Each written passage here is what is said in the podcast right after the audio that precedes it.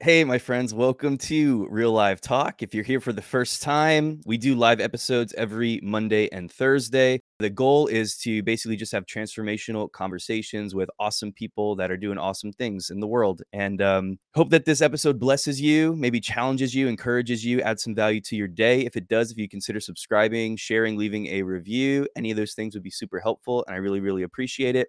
Today, I have Misty Phillip with me as the founder of Spark Media. Misty is an equiper of Christian communicators and podcasters. She hosts the By His Grace podcast and is the author of the award-winning book, The Struggle is Real, But So Is God. I love that title, Misty. Uh, but thank you so much for joining me. This is my last episode of twenty twenty-one, and uh, I'm super pumped that you're here. Really, really honored. Uh, I can't stress it enough just how honored I am to have you on the show. So thanks so much. And uh, I'm just, uh, I'm excited to hear your story, for you to share your story with the listeners today.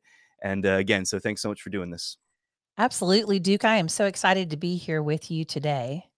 Just before we jump in, I feel like it's important for me to mention, because I don't know if people would be aware of just how much skill it took as a podcaster for me not to call you Misty Phillips a minute ago, but to, but to, but to say Phillip, and to not pronounce that name incorrectly. Is that is that a recurring problem? Well, yeah. I just so imagine that I, it is. I have a fun little story about that. So last year I spoke at the National Day of Prayer that was put on by pray dot com. And cool. I spoke right before President Biden. And um, there was all of these amazing pastors and people that had spoken before me. And I kept waiting. It was about a two hour prayer service. And I kept waiting to see when, when I was going to speak. And I was like, it was me and then President Biden and then Mike Pence. And when they put me up on the screen, they put Misty Phillips. And I was oh, like, no. no. And I was like, okay, God, I think you have a way of just keeping me humble. You know, just keep me humble. Yeah, right. It's like those little things, those little things in life. That's incredible that you're that you're sharing a stage with the president. I know. They get your name my wrong. name was wrong. And I was like, it's what? Nuts. And then I was like, okay, it's really not about me, God. I know. It's not about me. It's about you. So, um, so yeah. That's so crazy. Were you mad for at least a minute or so? Like, like just a, just a few seconds. I mean, people, just, but people do it all the time. But the problem is there are Misty Phillips out there in the world. Mm-hmm. And if they try to search Misty Phillips, they will not find me. And so yeah. um, I want to make sure if they're trying to look and connect with me that they can. So yeah, everybody does it though. And my poor husband, his name is Peter. And so everybody calls him Philip. Oh, really? Because our last name is Philip, because he's got two first names. So yeah, we just deal with it and we roll with it. What was your uh, maiden name, if you don't mind me asking? Yeah, Hinckley. Hinckley. Okay. Yeah, I knew, I knew that. I actually did know that. Yeah. So that was that was fun in junior high school when John Hinckley Junior shot the president. Oh, I bet. But uh, rather be associated with the yachts, the Hinckley yachts. Um, there you go. So. Well, it's really, really cool. I mentioned a second ago that I love the title of your book, The Struggle is Real, But So Is God. That's such a fun, a fun title, but such a profound truth as well. And I I was telling you just off air before we jumped on here that I I am somewhat familiar with your story, um, bits and pieces, because I do follow your content. And uh, I really appreciate all that you're doing in the world to help podcasters and Christian communicators, and the message of of hope that you have, and of God's goodness and of grace. I just, um, I love it. And so again, I'm excited that you're here. Um, before I, so I'd love to kind of hear a little bit about your past, if you could tell us a little bit about your story, just in terms of how you got to this place where you are today, doing what you do, working um, with with um, the people that you work with, and with the Spark Media Conference, and the book that you wrote, and all the stuff that you do, and the content that you're creating, and uh, just the, the resources that you're putting out for people. So I'd love to hear about all of that. Just before we do that, could you just share a little bit about what it is that you do? And that might be a loaded question, because I feel like one of the things about this conversation that I'm excited to to really find out about is, like, I don't know, it just seems like there's a lot of different things that you have going on, a lot of different things on your plate. So uh, however however this works for you, but if you could share just a little bit about uh, what you do, and then we'll kind of get into the the why. Yeah, absolutely. So um It started as a prayer request to the Lord because I was working on my next book and I didn't know what I was supposed to do. And my husband had come to me and he said, "Baby, I think you're flattered that you have an agent that wants to work with you, but I don't think this is what you're supposed to do next. Why would you take the focus off of your podcast? You are reaching people mm. all around the world. And I think podcasting is your jam. I think that's what you're supposed to be doing." And so I had thought that I was supposed to write this other book. I'd already written forty thousand words. Words. And for anybody who's mm. written a book, it's um, it, you put your heart and soul um, yeah. into it. And, and so really I was, I knew my husband was right though. I knew it wasn't the time. So I went to God and I said, "Where does my gifting and my calling line up in this season?" And he said, mm. "Podcast conference." And I said, "What?" and and I realized okay. that there was no one serving Christian podcasters um, from mm. the industry. Um, Christianity is a really large category because it includes sermon audio. It includes shows like this. It includes monologues. It includes like some hipsy dipsy tripsy stuff. And so it's all okay, kind yeah. of like this one big category. Um, but I wanted to bring the best of what was happening in the industry to my Christian podcast friends. And I just felt like they were not being served well in the industry. And so I started the Spark Conference three weeks before the world shut down. And uh, okay. Yeah. So it was in, it was in twenty twenty, uh, February twenty-first and twenty-second. And I filled a hotel, um, little conference area full of about one hundred fifty people, standing room only. Mm-hmm. We ended up having probably more than that, um, because people, wow. people were sneaking in, and it was, uh, it was just a really amazing event because we literally had people come from all over the world. A lot of people knew each other online, and this was the first time that they were We're connecting in person. Wow. Um, and then from that, like fifteen people started podcasts. So it was really cool. That's so cool. Misty, can I ask you, how did you go about doing that? Like, how did you attract enough people to fill that conference center space that you were in for that first conference that, you know, God spoke to you about and told you what to do? And you were like, okay, let's try this. But like, how did you actually attract those people to have that be successful on your first go around? Yeah, I, there was there was a special anointing on Spark, and I can't take the credit from it. It came from the wow. Lord. So when I sat down and I started praying through the venue, the speakers, that just all the different pieces of it, um, I would call one of my friends and say, "Hey, I'm thinking about doing this podcast conference. What do you think?" And they were like, "Oh, that's so amazing." And so I think my excitement for it got other people excited. But then mm. when I would come to a point where I didn't know what I would need to do, or I needed a sponsor, like God opened the doors and the windows of heaven. And so I had people from industry come. Um, I also had Focus on the Family as one of my sponsors, and oh, Focus cool. on the Family doesn't just partner with anybody. And so that was just a really huge blessing to me. Um, the folks from Logos Bible Software were there, and I'm a Bible study nerd.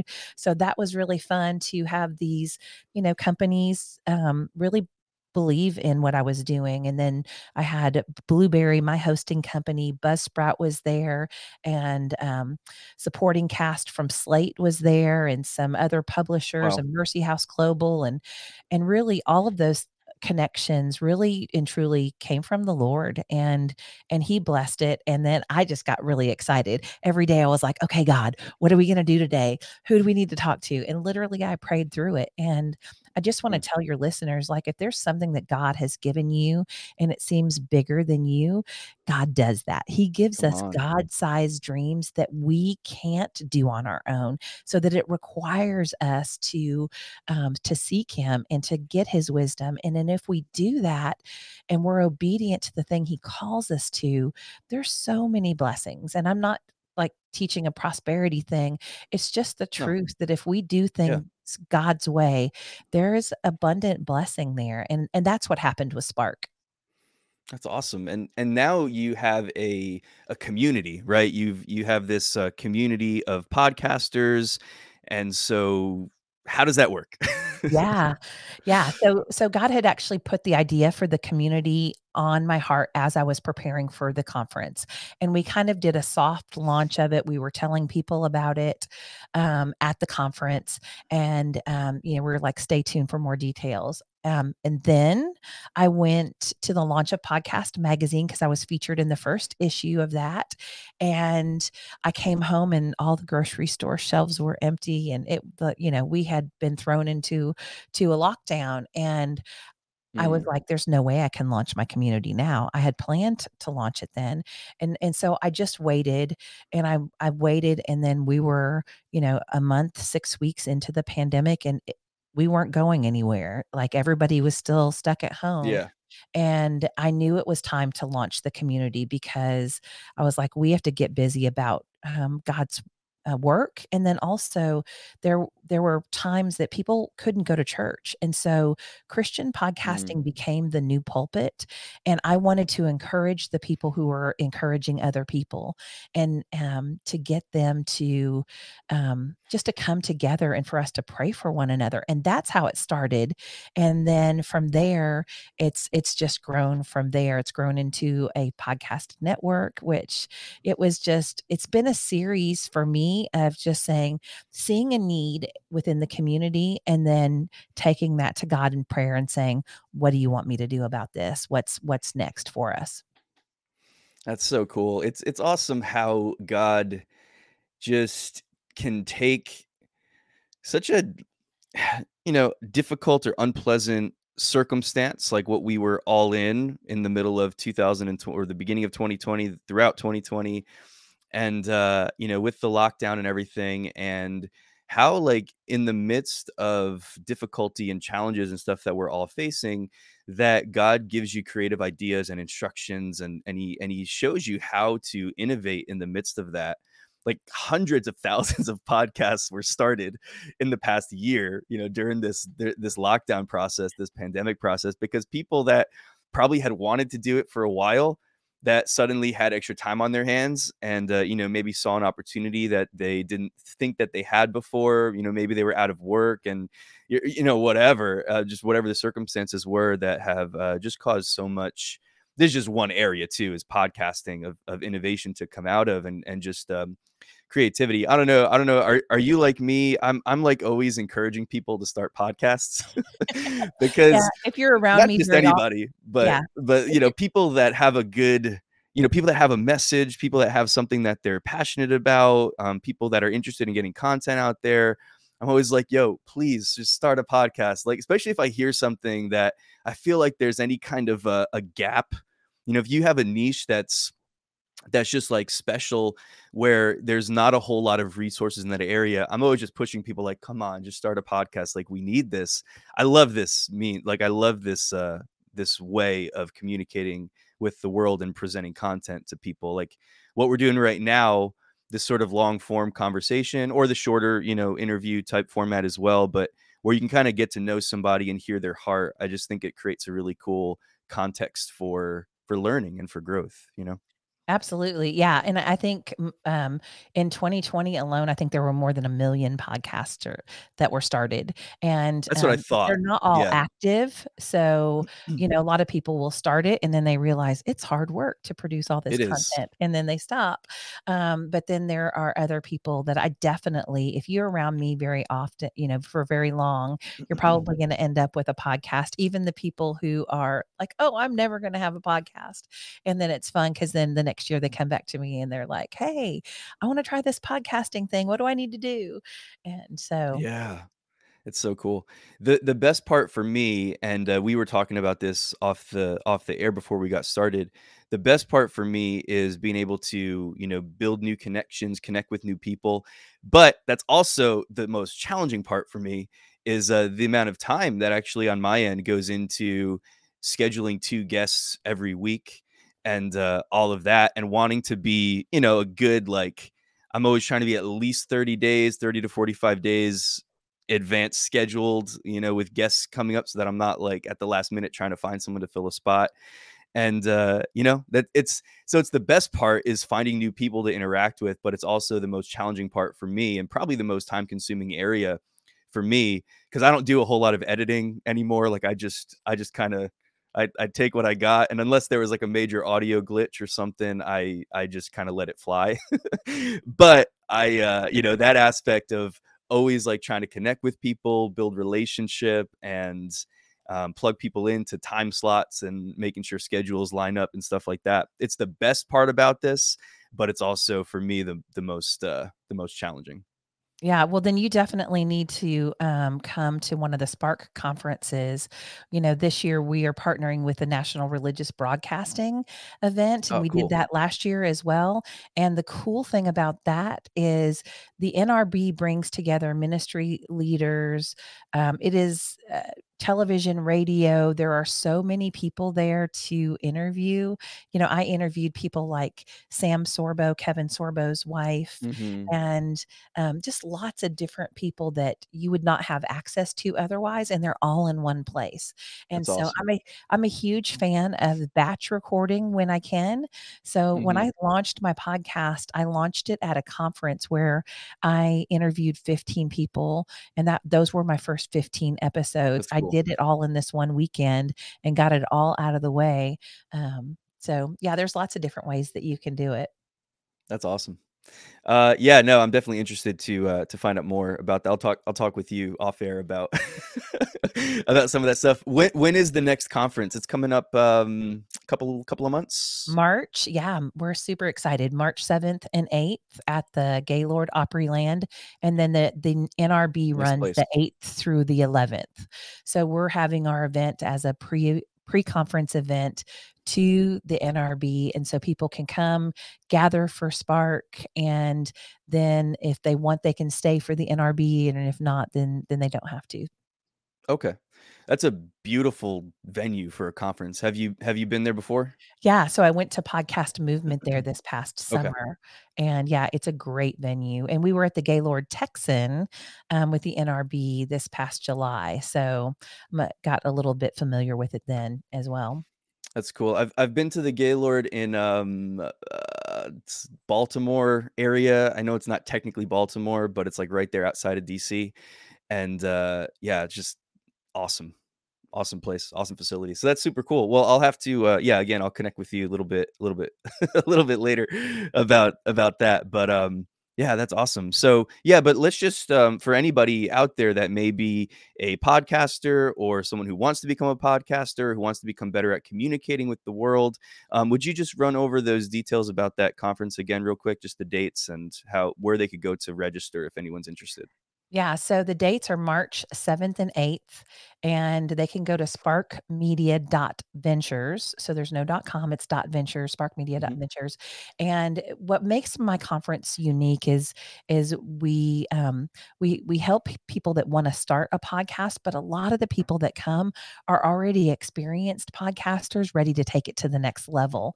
We mm-hmm. also, um, because podcasting and speaking and writing, they all go hand in hand. We have literary agents that are on um, that are on premise to take literary appointments. And if you have anybody here who wants to write a book, um, going to a, a writing conference to try to get one of those slots, they're really super competitive, but they're not as competitive at the podcast conference. So that's really cool. Or if you have a podcast that you want to turn into a book, and we do some business coaching, but probably my favorite thing about the conference is that we have the Spark Media Podcast Awards. And um, the industry has podcast awards, but they usually go to um, like shows that are, have an L G B T Q bent, or okay. that have, you know, they're mm-hmm. just, it's a, they, they serve a very different audience. And because mm-hmm. the work that we do as Christian podcasters is, is so important, not just um, to encourage people, but to share the gospel, and we can reach people around the world.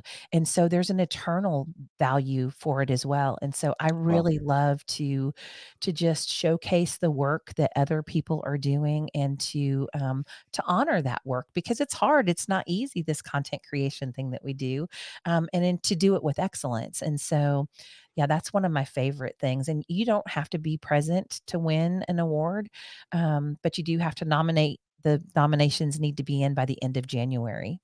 Okay. Okay. Well, that's super cool. Well, I appreciate all the all the work that you're doing in that area. Um, it's uh, it's it's so needed, and it's it's awesome what you're doing. Um, can let's uh, let's kind of go into a um, little bit of the why and how all this came about, how you got into podcasting with the By His Grace podcast, and um, the writing and and uh, the things that you are doing now to really exalt the name of Jesus, to promote this message of the gospel, and uh, in the different ways that you are just serving people um, all over the world. And uh, so, yeah, can we get into a little bit of your story and how this kind of was sparked? Not absolutely. to, uh, no pun yeah. intended. Yeah, absolutely. So I'm going to give you the brief synopsis. So um, I was working at Enron back in the day when Enron was a corporation. God called really? me out of Enron to lay my life down for my kids and to homeschool. Wow. And I had a son who was vaccine injured and had a brain injury mm. and was in and out of the hospital. And um, we went through some really, really difficult early years in our marriage. My husband's parents both had brain tumors and they lived next door to us. And I lost babies and was on bed rest for months. Whoa. And just like thing after thing after thing, like major thing happened. So mm-hmm. those are part of the struggles that I faced. And um, I, I had a bicycling accident where I broke both of my arms and I couldn't do anything. So I went wow. from being this incredibly busy mom, homeschooling these boys, traveling around the country, um, doing sports, doing speech and debate, all these different things with my kids, to not being able to do anything. And God mm. sat me down for about a year, and it was, I couldn't do anything in that time except for I could pray. And I prayed a lot during that time. Because think about it, like we use our arms to do everything, to to eat, to brush our hair, our teeth, to dress ourselves. And literally somebody else had to do all of those things for me. And it was, wow. it was very humbling, but it was also a time where God really got my attention and he began speaking to me. And I also realized I was the older woman and I had a lot of life experience to share with younger women. And that's what the Bible says. Older women are to teach the younger women to love their husbands and, and, um, and just to be a godly, godly woman. And so I went to my husband after I began to heal and I said, I think I'm supposed to share my story. I think I'm supposed to share my story. And I, I want to write about this, or I want to write about that. And one of the topics was overcoming. And mm-hmm. my husband said, baby, that's your life story. It is so your life story. And so I went to the Lord with the word overcoming. And I was like, what does the Bible say about overcoming? And so I went to every place in um, the Bible where the word overcome was, or overcoming. And I went to the Greek, and the Greek word for overcome is, is Nike. We might recognize that as Nike. And uh, that started me on a quest. And the Lord really showed me this, this string of, um, what our problem is. And we all have the same problem, whether we want to admit it or not. And that's sin. We live in a fallen world and we have a sin is our problem. So it started in the garden and we've been in a battle ever since then. And, but God didn't leave us here without weapons of warfare. He gave us his word, but we have to know the word in order to be able to use the, the word as a weapon. So then I looked at Old Testament overcomers, because God has given us their stories as examples, and, and the, and the characteristics that they had in common were faith and obedience. And, um, and then if you follow sort of that string through the Bible, I kept going, I got to the middle of the book and it was all about Jesus, because it is, it's all about Jesus. The whole Bible, yeah. the whole story, the whole narrative from cover to cover is about Jesus and what he's done for us. And then I looked at New Testament overcomers and, um, and, you know, some of the most unlikely people. Peter, you know, denied Jesus three times, yet he was pivotal. God said, I'm going to build my church on you. Paul Paul was killing Christians, and look at who Paul became. I mean, yeah. God can use anybody. And that's really what I wanted people to understand, that we can take all of the difficult and the bad things that we've been through, and we can use our story to give God glory.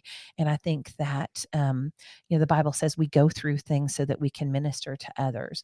But then if you follow that thread all the way to the end, it goes to, it goes to Revelation. And in the book of Revelation, there are specific promises to those who overcome. And it takes faithful endurance to overcome the onslaught of things that we will face in our life, to keep the faith. But there are such rich rewards in um, heaven. And so everything here is temporary um, in light of eternity. Mm. And so basically what, what I'm hearing from you is that um, the stuff that you're doing today, which God is using you in really, really powerful, really profound ways, Um, and it's all just growing, right? It's all it's all growing, and uh, he's getting you in front of more and more people to hear this this message of God's grace and and of His goodness and just the gospel message of Jesus Christ. And uh, but it was basically essentially birthed out of difficulty, right? Birthed out of suffering, birthed out of pain, birthed out of you know trial and the complexity of life and things that I imagine that at the time you probably couldn't understand or explain or wrap your head around. I mean, you just mentioned a few things that had all kind of happened within a certain, within a, um, a specified season of life, right? Where all these things, all these challenges were, were, were happening at once, maybe not at once, but within a, a you know, a certain period of time, and how, you know, out of that, God has birthed something you know, through you that is really just amazing and that's impacting the lives of so many people. He's so good at that, right? Like he's so good at taking the, the, the challenges of our lives and the things that, that like, I don't, I don't know. I don't know how to, it's, it's so difficult to, you know, sometimes have this conversation because we just don't know. Like, I don't know why certain people are dealt the cards that they're dealt in life. Like, it seems like some people, they're born into this world with a really difficult hand already dealt to them, right? And some wow. people are kind of born into this world with a silver spoon in their mouth, so to speak, or, you know, where where the the challenges and the difficulties are not there on that same level. Not that, you know, then they have different struggles that they go through. And if we were to compare them side by side, we'd say, oh, well, that's not nearly as hard as that. But for them, it's still the hardest thing that they've gone through, right? And so there's still yeah. challenges there. Everyone, everyone deals with challenges, but it's like, when we look at these different things, like we can look at um, the the different challenges that people go through and still see that in the midst of it, if we keep our faith in Jesus Christ and we keep walking after him, and you mentioned faith and obedience. And if we just allow our hearts to be anchored in hope, you know, and allow our hearts to be anchored in God's promises and in his faithfulness and in who he is, then in the midst of all of it, we can still see something incredible and beautiful, you know, as the result, um, even, even starting in a place of intense struggle or difficulty or pain or suffering or tragedy or, you know, whatever it is, and God can still, you know, just birth something so beautiful out of that process. Absolutely. In the in the book of Hebrews, it talks about us running our, our race with perseverance, and that we have a great yeah. cloud of witnesses cheering us on. And, and you're absolutely right. When you're going through the trial or the struggle, you may not understand why. And it's okay to question God and ask him why. And we may not get an answer. Um, we just can't get stuck in the why, because I think that challenges do one of two things to people. It either makes them better, or, and they learn from it and they grow and they help others, or they become bitter wow. and they get stuck in that tragedy, that difficulty, that place of pain. So we have to, we have to press on past that. And so I think another character quality that's important is perseverance. Like when mm. you get knocked down, get back up again, and you keep running that race, and you may fall again and you pick yourself up and you keep going. Yeah, absolutely. I, lo- I love I love how you said that. You know, we have basically two options. We can become better or we can become bitter. And yeah, again, that that willingness to um, just kind of keep God at the center of it all is so important. How how would you say that, you know, through the through the different challenges of of your life, um, how important was just the attitude of being grateful and thanks and thankfulness, and like, how did you maintain that in the midst of, you know, some of those challenges that you've gone through? Yeah.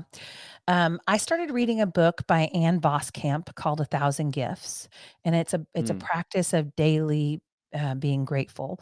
I didn't know how profoundly that book would impact my life. It was during that time um, that I had just turned forty, and I was pregnant with um, my son, Liam, and we went to the ultrasound to find out whether we were having a boy or a girl, is what I thought we were there for. Um, but we were there for, to see, um, to look at his growth, and um, they kept measuring and measuring, and there were a lot of things wrong with, with our son. And um, the doctors told us, you should abort your baby because he's incompatible with life. And we knew wow. God had given us this, this child for a reason, and that his life had meaning and purpose regardless of lo- how long he lived. And it was during that pregnancy that I was reading that book. And so mm-hmm. I looked at my pregnancy knowing my son may not live, um, or even, or even come to be alive in this earth. But I knew that every day that I was pregnant was a gift. And so instead of complaining about my waistline getting larger, I just said, thank you, Lord, that I'm pregnant another day. And mm.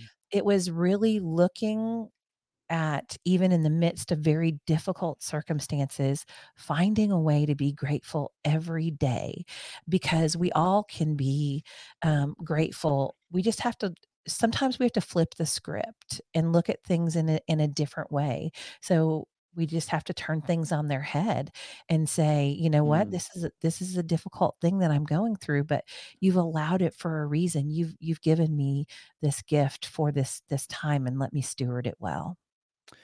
You know, I think that becoming intentionally thankful and making that decision to be grateful, um, when circumstance wise, you you wouldn't be normally, you shouldn't be, just based on circumstances. But when you intentionally make that choice, um, I don't think anything can really shift your attitude and your perspective quicker than that. Like that's such a, that's such a, and I know a lot of people talk about, you know, be, you know, as almost like a meditative practice, like start every day off with gratitude and stuff like that. And there's, there's different, there, you know, there's definitely value in that. And, you know, I know that a lot of people talk about that, but, um, you know, recognizing that in the midst of our struggles, that as believers, that we have access to somebody who is so much bigger than our problems and our challenges, that his grace is so sufficient to cover every single need and issue and challenge and perplexity and all of that that we're facing.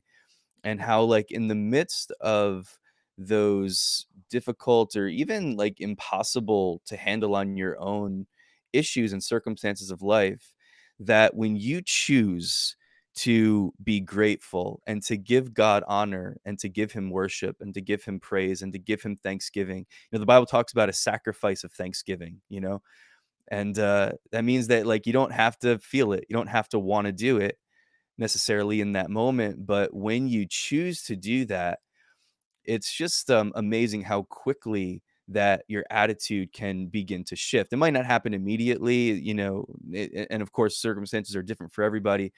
But uh, I think that that's one of the most um, profound, like, impactful ways that we can begin to shift our perspective on things. And perspective is so important because, like you said, like, you know, you can be focused on things that ultimately don't really matter that much. And these things that are small in the grand scope of things that get our attention and that we get angry about and frustrated about and, you know, all these things. And then, like, none of those things matter when there's a big issue in our lives, right? When there's right. like a bigger thing going on, none of those things matter. And so I just think that in every circumstance of life, learning how to be grateful and learning how to, to walk in thanksgiving and express thanksgiving to the Lord for who he is, for what he's done, even in the midst of things that we don't understand, but being willing to be be grateful and to remember, you know, his goodness and his faithfulness in that process. Because when you can begin to see God's goodness and faithfulness, even in the midst of things that we can't understand or don't know how to deal with on our own, um, that's just uh, such a, a, a recipe, like you were talking about overcoming. Um, that's what it takes. Absolutely. You know? And I love what you said about a sacrifice of praise, um, because mm-hmm. at our son's funeral, um, we sang "The Lord gives and the Lord takes away. Blessed be the name of the Lord." And I was in such a peace bubble because I was so focused on God and, and prayer that I was able to minister to other people at my son's funeral. And for my unbelieving mother to see me, who she had lost a, a son, and um, and my brother had died when I was young, and it really affected our family. And then to see me to be at peace with it, um, it actually helped to bring my mom, my own mom, to the Lord. But there were other people there who had lost babies, and they were they didn't understand, you know, how we could be so full of joy and celebrate this life that was mm. so shortly lived. And um, actually, he was he, he was stillborn, so he was born in heaven, is what I say. Um, but then people, through the ministry of uh, the funeral of our son, um, people grieved the own loss of their children, and um, yeah, the difficult things that we go through, we never n- know what God has planned for those. And I have a really mm. cool story of something that really interesting came out of that. My oldest son was in speech and debate, and he had entered a Right to Life oratory contest, and he was going to um, write about and do a speech on uh, euthanasia. And um, after we went through our experience, he said, "I have to tell my, my story of my brother." And so he did, and he entered this oratory contest and he won. And, um, I tell you that just to say the Texas Right to Life people came up to me afterwards. Now, this had only been six months after we buried our son. And they mm. said, "Would you be willing to share your story? Because a lot of people, this is a hard story for them, and they listen to their doctor. And would you be wow. willing to do some counseling?" And I said, yes. Wow. And I um, was, I started speaking for Texas Right to Life. That was another sort of dip my toe in the water in terms of communicating. I shared my story, and then I would kind of back up and say, no, no, God, you got the wrong person. And then I, and then somebody else would call and say, "Will you come teach our people?" And I would say, "Okay, God, yes, I'll do it." And so we just never know um, the ripple effect of, of how we handle a situation and what God's going to do with our pain um, if we use our story to give him glory. So, um, wow. So your, your, your son um, was stillborn, and he passed away, uh, obviously. And how long after that was it that they were that they asked you to speak at that at that event? Yeah, yeah, it was about six weeks um, afterwards. Six weeks. Yeah. And that's something that you can only do in God's strength. And that's something that you can only do when you're focused on him. And um, the Bible says that Jesus is the Prince of Peace. And like I said, I was in a peace bubble because I didn't understand why God had allowed this, but I understood God's sovereignty.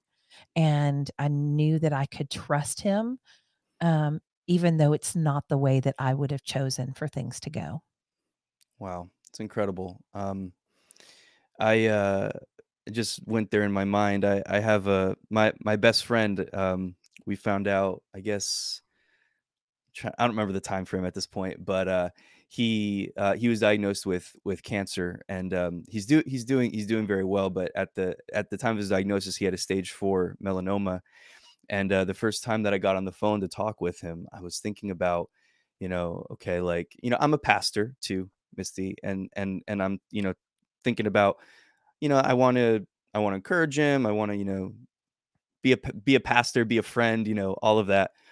But in that conversation, um, he encouraged me like to tears because um, of the journey that he had been on with God, just in that personal place of, of secret, you know, and that personal place of connection and intimacy with the Father.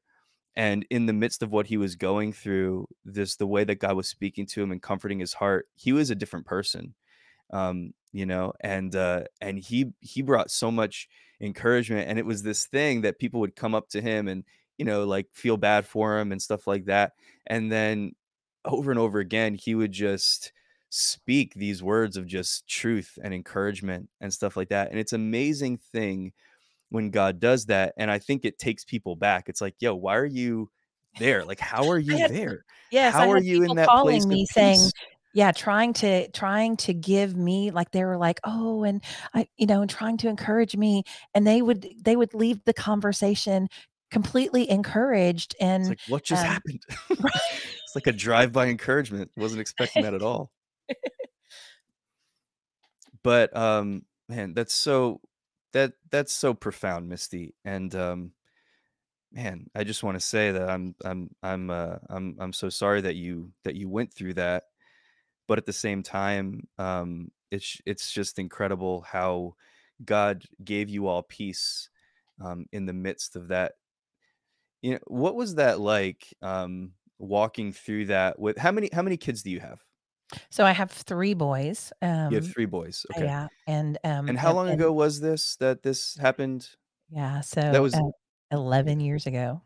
eleven years ago. And yeah. So you were walking through this with three boys that were like, how old at the time? Like seventeen. Um, okay. And my youngest was probably eight um, at the time, okay. seven, eight. Yeah.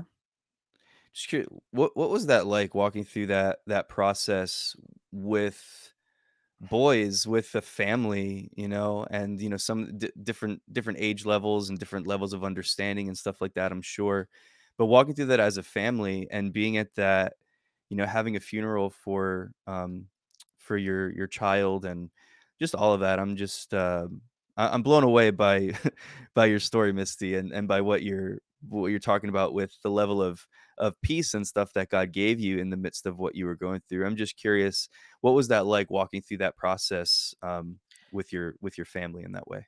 Yeah, so I was homeschooling my boys at the time, and it was really difficult because my oldest son, the one that did the speech and debate, he also did a moot court and mock trial, and he had okay. signed on to Duke University. Every year they have a moot court competition, and they only select forty teams of all their entries, and kids from all over the country submit, and he was chosen, and we mm. couldn't go because I was the one that was going to take him, and I couldn't wow. travel at that point in my pregnancy because I didn't want to be away from home, and something happened. Mm-hmm. And it was really painful because something that my oldest child had worked so hard for, you know, he had to let go of that. And, um, and then my youngest child, it was really, you know, he was so looking forward to being the big brother finally. And, um, that just the way that that he began um, to pray over his brother. We just saw the Lord work in his life. It was mm. was amazing. So um, when our son was stillborn, we were in the hospital, and our oldest son was there and our youngest son was there. Our middle son was not there because he has profound special needs, and we didn't feel that okay. it was appropriate yeah. for him to be there. So we had the oldest and we had the youngest.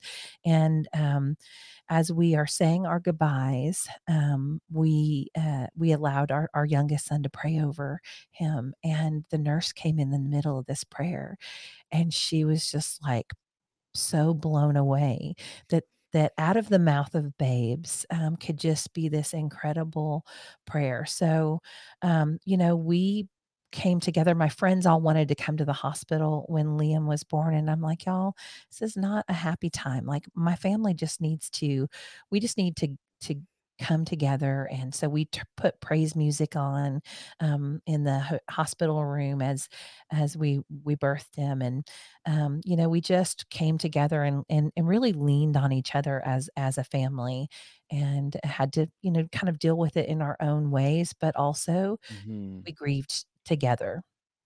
Wow. And how important do you think that process of grieving is? You know, because I know that there are times when we can go through something that's tragic, and we can really work hard to try to shield ourselves from feeling it, from experiencing it. You know, we can we can shield ourselves. People shield themselves in different ways, whether it's you know, through like excessive sleep or through, you know, filling up all your time with people or, you know, keeping yourself busy or, you know, there's different ways that, that people kind of go about that. But, um, you know, there's, I think that we can kind of not allow ourselves to fully feel something that we're going through. And we can use different methods of, of doing that. But how important do you think that it is to, as you're walking through something that's, that's tragic, through something where there's loss, um, to, to go through that and to allow yourself to feel it and to take the time to grieve in that process? Yeah, I think it's absolutely critical. And I think that we in a, um, in our busy American culture don't take time. Like in the Bible, there were specified times for people to grieve. And, and right. we don't do that. And um, I can speak from personal experience because when my brother died, I was twelve and my family was really? completely just wrecked. And I stuffed it all because I felt like I had to be strong for my younger yeah. sister and to be there for my mom.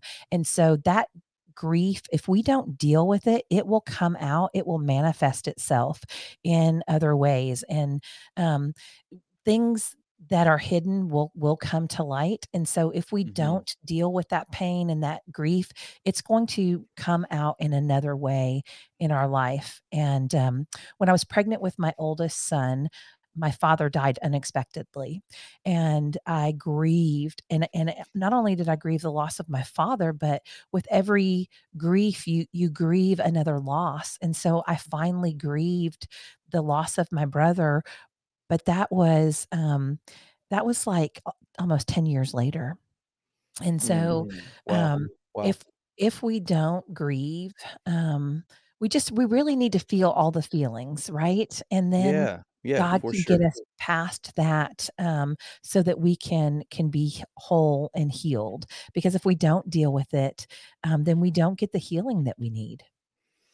Yeah, nobody likes to feel that, you know, that that brokenness or that pain, you know, um, and but it's so much better. Like it's so it's just so helpful for you for moving for moving on, for moving forward um, to. to take that time and, uh, you know, however long that is, however long that is for you, but to take that time to, as you said, to feel all of the feelings, to allow yourself to feel, you know, if you need to feel angry for a while, like to feel angry, if you need to feel whatever, whatever it is, but like to allow yourself to feel those feelings and, uh, and to go through that process. I think that that's so, as you said, it's so key to the, um, to, yeah. to that process, you know, going yeah. forward. You know, and something that the Lord has been reminding me of is um, in the Old Testament, um, when God supernaturally did uh, things, he said, set up these remembrance stones or mm-hmm. an Ebenezer, like mm-hmm. every Ebenezer, um, uh, you know, is, is, is we remember God's faithfulness in the midst of the trial, in the midst of the tragedy. And if we can have these remembrance stones or have Um, so for us, we had little tokens of, of little gifts that people had given us that we collected and put in a box. And, and, and when I'm in a hard time, I can go there and I can go and I can remember God's goodness and remember God's faithfulness. And if he's gotten me through this trial, um, he can get me through another trial. And even if it's wow. not, not a really difficult trial, it could just be a struggle, like a, when I'm trying to figure out something in my life. But if we remember God's faithfulness in the big and in the small, and we create a remembrance stone of that, we, we, we make, we build this altar to the Lord in remembrance. Um, It can just, it can get us through our next hard time because we're a forgetful people. So I'm a big journaler mm-hmm. and I can go back and see where God has just answered my prayers and um, has just his, his hand of faithfulness throughout my life. How important has the, has writing been for you in terms of dealing with, you know, hurt and loss and pain and tragedy? Um, how has the, the process of writing about it helped you to get closure or helped you to, you know, experience healing in your life? Absolutely. Absolutely.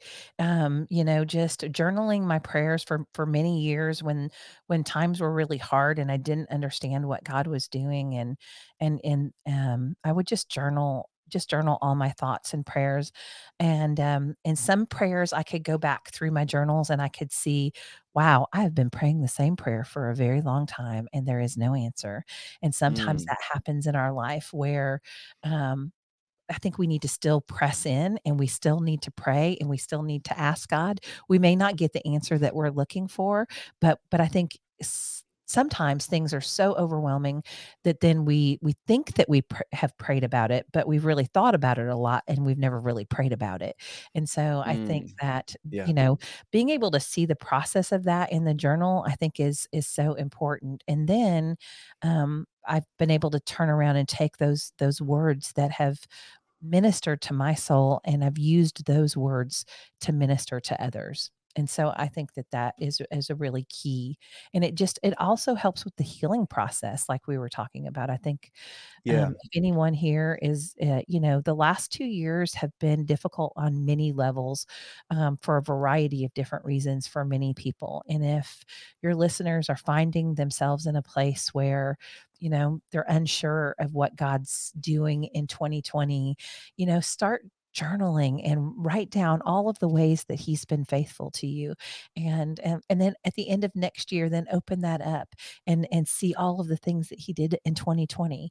Um, because I think that's just a, a great way to remember. Yeah. As you said, we're so forgetful. Like we can be so forgetful, and particularly we can forget so easily about the good things that have happened, the good things that God has done, the, the reasons that we do have to be thankful.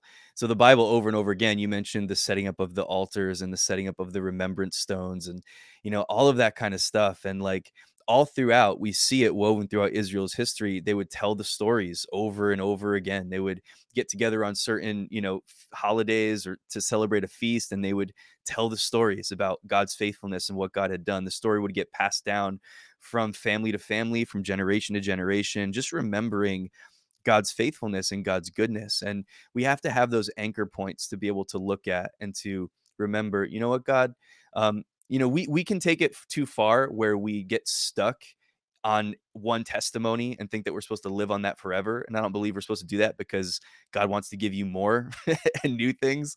But at the same time, it's not like something that God has done, or even where we've met with God or God showed us something where, you know, you were reading a passage, passage of scripture and you were going through a difficult time and God illuminated something to you, or you were, or God just interrupted your day and you had an encounter with God of some, you know, in some way, or God spoke to you or promised you something or whatever. These experiences that we have with God throughout our lives where we can point to his faithfulness, his goodness, we can forget about those things so easily in the midst of the difficulties of life and the frustrations and the challenges. That's why I think writing and journaling is so important for all of us to, um, to be able to go back to things. And if, if you, if you can't write or you hate writing, like it's really cool because you can do like voice memos in your phone or like whatever you need to do, but it's so important, right? Because the enemy is always out to attack and to tear us down and to load us up with guilt and shame and to remind us of how crappy our lives are, that like, we've got to be somewhat proactive in this to say, no, like I'm not going to allow those things. Because if we just sort of default and allow things to transpire the way they're going to transpire, there's going to be a whole lot of negativity as a default swirling around our minds. So we've got to be intentional about remembering God, remembering his goodness, remembering his faithfulness. And it might be like, you know, putting up Bible verses on your refrigerator. It might be like bookmarking your Bible. Like there's different ways to do this, right? But, um, but just being intentional about remembering who God is, what he's done, the fact that he is good, that he is faithful, um, because all of those testimonies, they prophesy to our present and to our future as well, and gives us ground to stand on where we can say, okay, God, like I know that you don't change, and because you don't change and you've done this before, you'll do it again. That's right. That's right. You know? And and I think you touched on a, a, another critical part as well, um, not living off of the Old Testament. Like we have to be sure. in the Word daily. Like we have to get that daily bread from the Lord. We have to get that manna to sustain us. And um and and then when the those difficult times, and we need to, sometimes we got to preach to ourselves. Um, but the yeah. only way we can preach to ourselves and to defeat the lies that the enemy tries to tell us, it we have to have, we have to take our thoughts captive, and we have to know what the Word says so that we can say, that's a lie, so that we can discern the truth of God's voice, the voice of truth, and the, the lie of the enemy. Mm, it's so good. Um, you know, we're kind of talking about how the writing process can help you to heal, and how even like all of these, you know, maybe years later, um, I had, I had an experience very recently, like two nights ago, where uh, I, I received some, somebody gave me a word and told me that I needed to write um, a book on identity. And I've been teaching on identity for a number of years. Um, and I had a book that was like about a quarter of the way written from like a couple years ago on the subject. And I just never finished it. Uh, but I, I start, I was like, okay, well, let me, let me do this. And, um, and I'm being intentional about it. And so I, I, I sat down at my computer couple nights ago, really late at night, but a couple nights ago, and I started to write. And I had in my mind, I'd already done like kind of an outline, and I knew where I was going. And then I just started writing, and all this stuff from my past, from when I was a kid, uh, like just like things that defined me as a kid, started coming out. And these are things that like, not I, don't, I wouldn't say I've never told anybody, but not in this, not to this extent, and was something that I did not think that I was going to be writing about. But God was just sort of connecting some things together. And, and I'm writing about this stuff that was like, you know, almost thirty years ago at this point. And, I'm, and, uh, and, and recognizing all these years later, some of those, those things, like the why behind why I did certain things, like why I was such a fearful child, and, and why I was always, you know, worried about things. And I, I had, like, as a teenager, I developed this sort of like obsessive compulsive behavior. I was like constantly washing my hands to the point that they would bleed, like uh, just germophobic and all these different things. And it was like these things that I had never really analyzed before, um, that, uh, you know, I would say that I'm free from those things and all of that. But there was just, I think, another layer that I was, that God wanted to peel back. And I'm sitting there writing, thinking about it. It's about one thing. And, and God just kind of like, nope, this is about you right now. And just wanting to show me stuff. And it's so cool how God just wants to remove those layers, you know, those things that we put on our heart for whatever reason, to insulate ourselves, to protect ourselves. He wants to like peel those things back as we allow him to, and he's got a special timing for it as well. But the goal of God in your life is just to move you into just complete, complete healing, complete freedom, complete wholeness. That's his desire for us. Absolutely. And I, I love that you shared that story, because you're absolutely right. When we go to sit down to write a book, we think it's about one thing, and God has a totally different plan. Yeah. And, and, and if you can use that time to really listen to the Lord and to allow him to heal those broken places within you.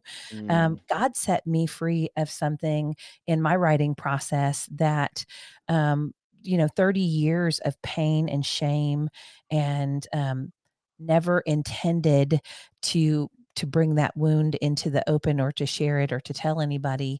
I had an abortion in high school, and mm. um, and I stuffed I stuffed it deep.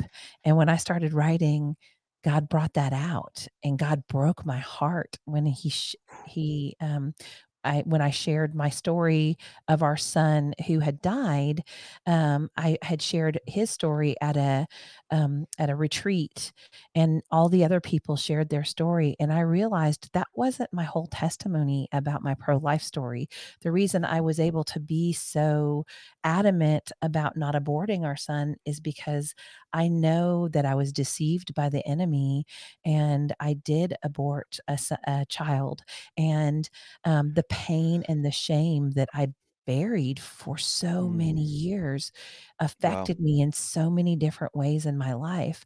And there there was no way that I could even tell anybody that I did that, because it's not something we want to talk about in the church. Mm-hmm. Like we pretend wow. like, oh, I, I have no sin. I'm good. I'm here.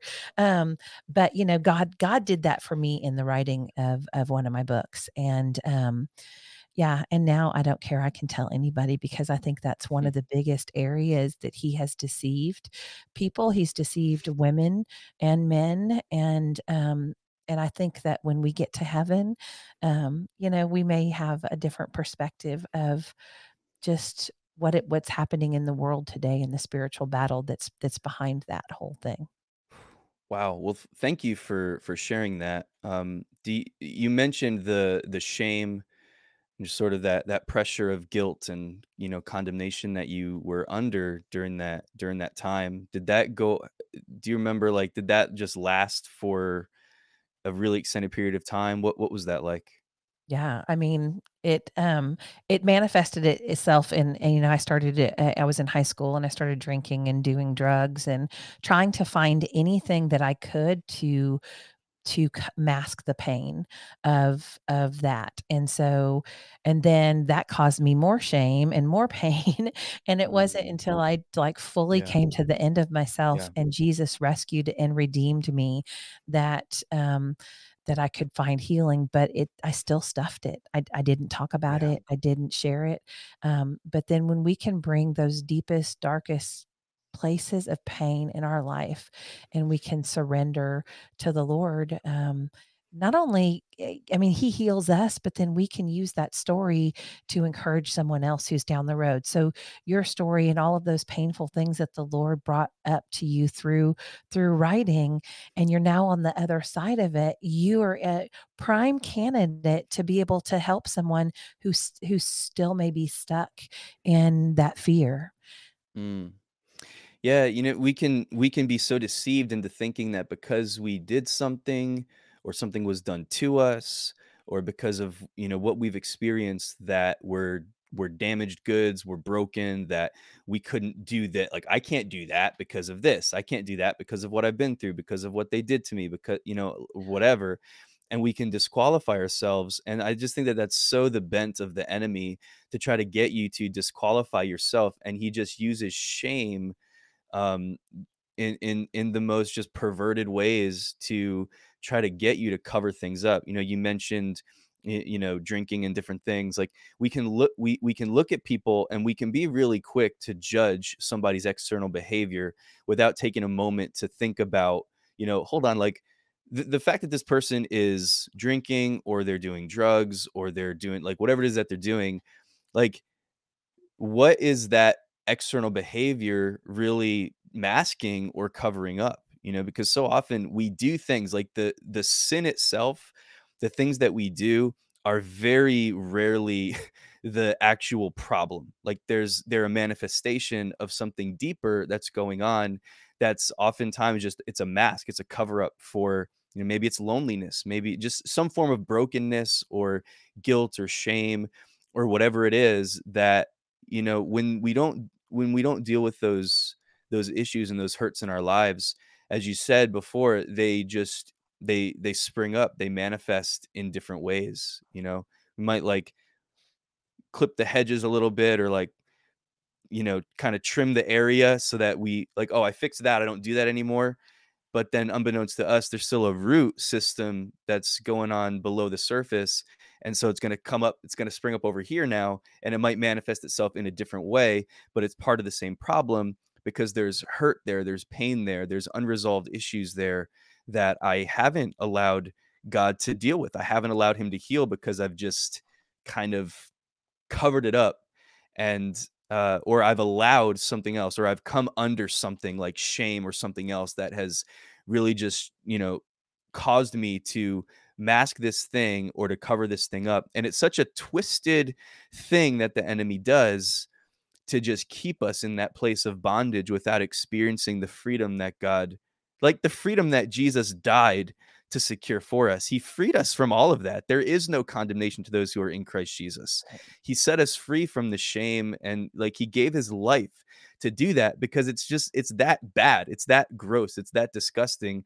And it leaves us in this place of just brokenness that we don't need to stay there because of what he's done for us.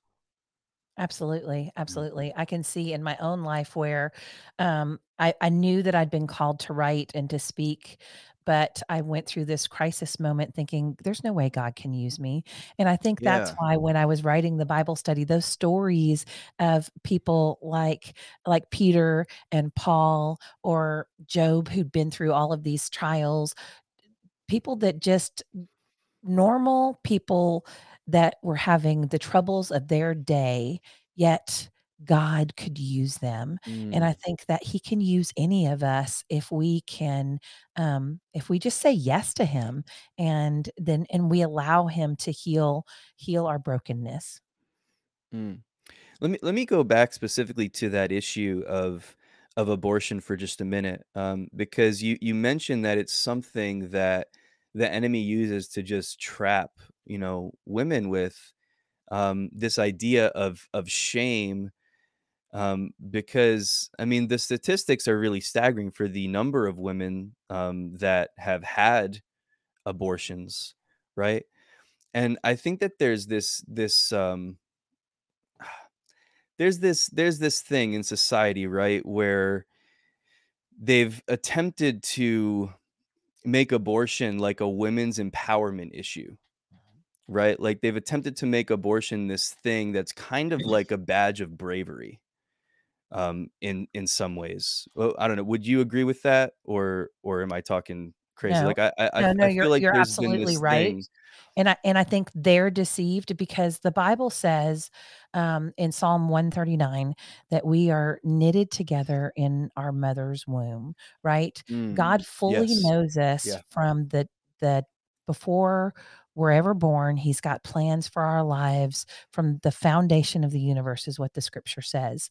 And when someone has an abortion, death is brought into the secret place of a woman where God creates life and it Whoa. brings death. And mm.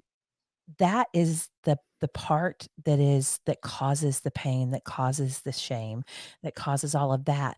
But, but I think the narrative, you know, they don't want to think about the, the, what they've done. And so therefore mm. they say that this is liberating. It's, it's like, instead yeah. of abstaining from sex to not get pregnant, they're, they use it as, well, you know, it's an afterthought or an after plan, because they don't really understand that that is life that is being created and that it is being created by God, and that you are bringing death mm. into a place that was meant for life.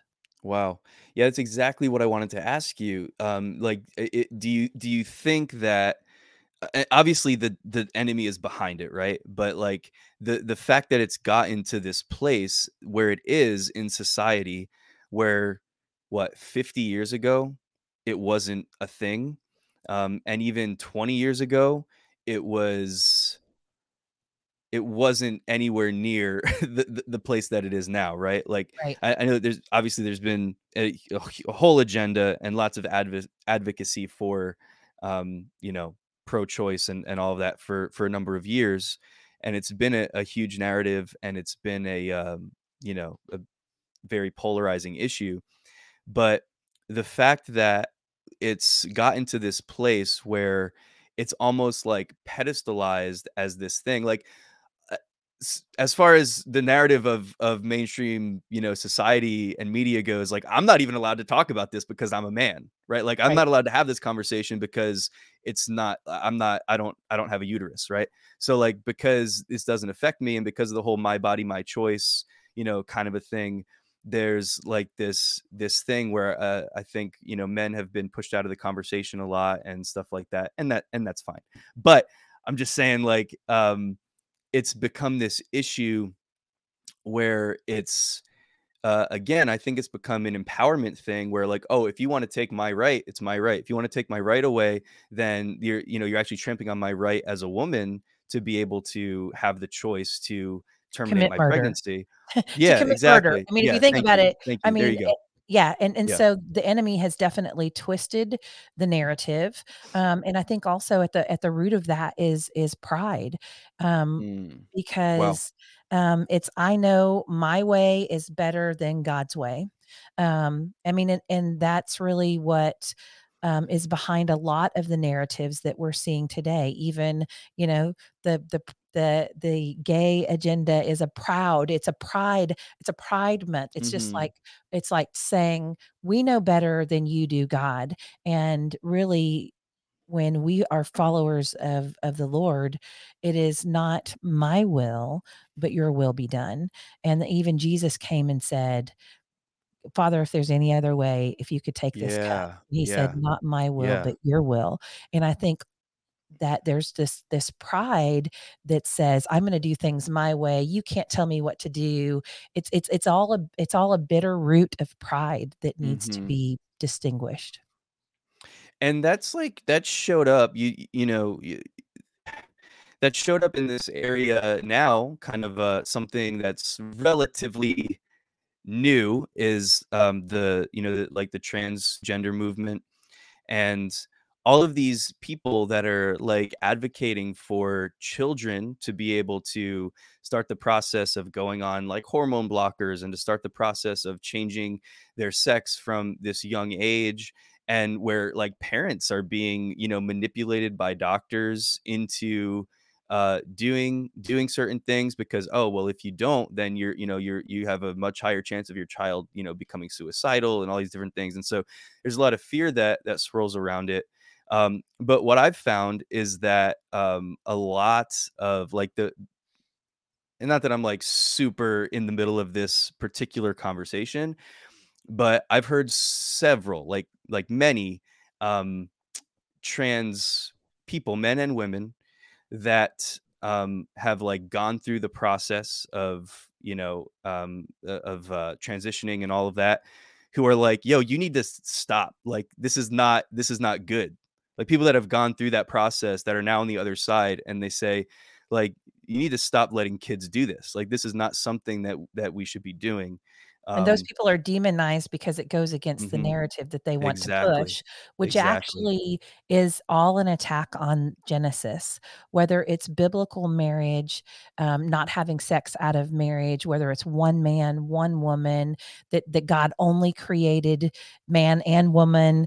All of those things are an attack on Genesis, because mm-hmm. if we attack Genesis, then we don't have to listen to what anything else in the Bible says. And I think that wow. that's really where the enemy is attacking the family structure, um, people in general. It all goes back to Genesis in the garden. And like I said, our problem is sin and we all have it. We just mm. either deal with it or we don't. And, yeah. um, but one day every knee will bow and it will be dealt with, whether we choose to do it now or later. Yeah, choose now. Now is better. um, so do you find something similar in with the the work that you do um, as far as the advocacy for for uh, pro-life advocacy, and when you talk with um, with families and people like, um, well, I don't know how much involved you are in this conversation. You can tell me, but um, do you find a similar thing that women who have who are on the other side of an abortion, like completely change their opinion and perspective on it because they've gone through and they know what it's like to go through that pain um, of having had an abortion and to walk through life with that feeling of, of, of guilt or that feeling of shame or that feeling of loss? Um, do you, do you find that there are like a lot of women that come to the other side of an abortion and then just wish they had never done it, and who, you know, find themselves with like a different perspective on, you know, whether or not people should do this? Yeah, I think it goes back to the conversation that we had at the very beginning, wherein I said, when something happens to us, we can either we either become bitter or we choose to get better. And mm-hmm. I think that that very same thing. So there are some women who have had multiple abortions, sure. and those are the ones who are like, it's my choice. It's my right. I can, right. um, can do what I want. And I think those women's hearts have been hardened by sin, mm. and that with every step that they take, that there's there's still that pain there somewhere deep, even if they don't acknowledge it. Um, yeah. And then I think on the other side of that, I think that there are women who are truly broken by the the sin um, and that then they have allowed God to heal their heart. And so I think those are the ones who do regret their choice. And, um, but they don't, they, a lot of them still don't want to talk about it because it's so taboo and it's not something that we talk about in society. And so I mm. think that you can see both. Actually, you can see people who have not choose t- to deal with it and who have become bitter. And then I think that the ones who've allowed the Lord to heal them, some of them will speak about it and a lot of them won't, just because God still hasn't maybe healed them from all of the shame of mm.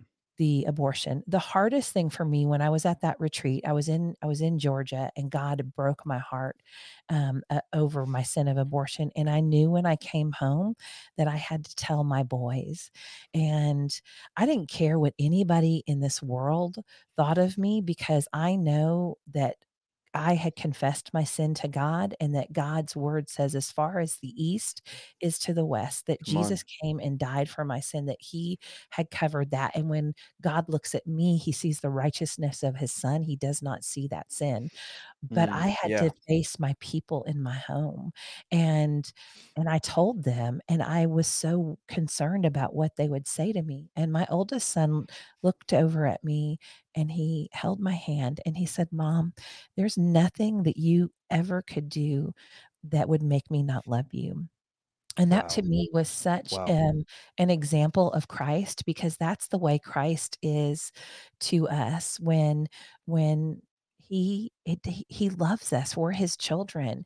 And, and even when we mess up really bad, no one is beyond God's saving. And so if we can humble ourselves and come to him, he's not going to say, "I'm so mad at you. You did this thing." He's going to come with open arms and say, "You're my child and I love you and I forgive you." Hmm. And so, you know, if there's anybody who's watching this or, or listening to this, I just pray if there's something that um, has happened to you in your life, or something that you've done, that a choice, a decision that you've made that you regret, it is, you are not too far gone. God can save anyone. If God can save a wretch like me, he can save you. And not only that, he can then use you in his divine story of redemption to encourage mm. and inspire others. Wow. That's such a beautiful thing, that moment that you had with your with your sons, and uh, you know, the way they expressed their love to you, um, and uh, the way that, you know, God reveals his love and goodness to us, even through, you know, other people, is so cool. And, you know, I think that that's the that's the challenge that a lot of us face, that a lot of people face in their minds, is that idea, that lie that exists, that God's going to be mad at me. You know, that if I draw near to God, he's going to reject me. He's going to be mad because of my sin. He's going to be mad because of the mistakes that I've made. He's going to be disappointed in me. You know, maybe I've gone too far. Maybe I, what I've done is too bad and God can't forgive me anymore. He can't, like, you know, th- these things, these lies that we allow to get into our minds. And uh, it's just so not true. Like, as you said, he's, he's such a loving father. He's such a good God. And when you just go to him, like, his arms are already open wide, just waiting for you to come home and to, and to give it to him, you know, to give him the shame that you're feeling. Like, that's the amazing thing about Jesus, is he invites us to turn our burdens over to him. So he takes them and then he gives us him. He gives us peace. He gives us rest. He gives us strength. He gives us joy. He gives us everything that we need. It's like this exchange that we're able to, to, to have with God on an ongoing basis, and it doesn't run out. He doesn't say, "Oh, well, that's enough. You had too much. I don't have any more grace for you." Like, no, like, it's all by grace. It's, it's all by his grace. And he really is that good. Like, he's so much better than we give him credit for.